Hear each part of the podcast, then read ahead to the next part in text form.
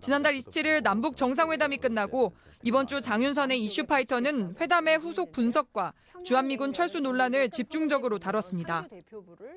우선 정동영 민주평화당 의원은 이번 정상회담이 북한의 전략적 결단이며 특히 판문점 선언에선 핵 없는 한반도 개념에 주목해야 한다고 말했습니다. 정 의원은 이번 판문점 선언에선 완전한 비핵화를 통한 핵 없는 한반도라는 최종 목표를 확인한 것이 중요하다고 강조했습니다.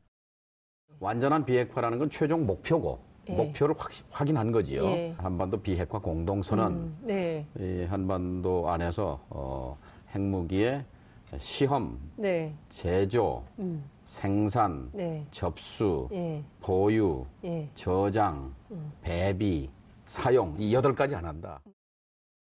또 지난 2일 문정인 외교안보 특보 관련 기사에서 시작된 주한미군 철수 논란에 대해선 기우라는 분석이 주를 이뤘습니다. 정욱식 평화네트워크 대표는 주한미군 철수 논란에 대해 일부 언론과 정치권의 왜곡이라고 일축했습니다. 주한미군 주둔과 관련해선 앞으로 논의해야 하지만 현재 논란을 키우는 부분은 색깔론이란 주장입니다. 한편 정태욱 자유한국당 의원은 평화협정에 이르면 유엔군 사령부가 주둔할 수 있는 법적 근거가 없어지는 것이라며 판문점 선언이 결국 주한미군 철수를 가져올 것이라고 의문점을 던졌습니다. 평화 체제로 바뀌게 된다면은 유엔 사령부가 해체되게 됩니다. 그러면 미군이 주도할 수 있는 중요한 두 개의 그 논리적 근거 중에 한 개가 없어집니다. 그러면 문정인 특보가 이야기했듯이 주한미군 철수론이 직접 이번 이 판문점 선언으로 인해 가지고 촉발되는 겁니다. 이에 박용진 더불어민주당 의원은 지난 2000년 6.15 정상회담 때 통일이 되면 남북이 서로 주한미군에 대해 인정하기로 했다고 반박했습니다.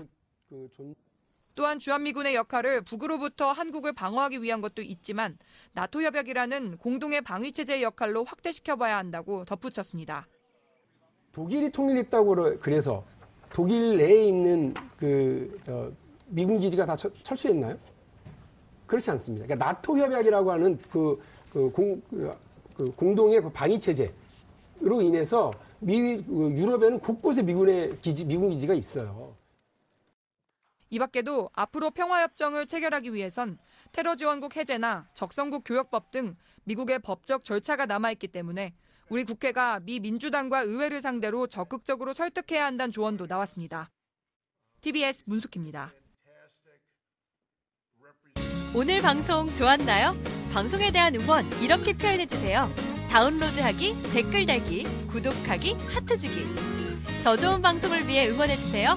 다운로드하기, 댓글 달기, 구독하기, 하트 주기. 기억하셨죠?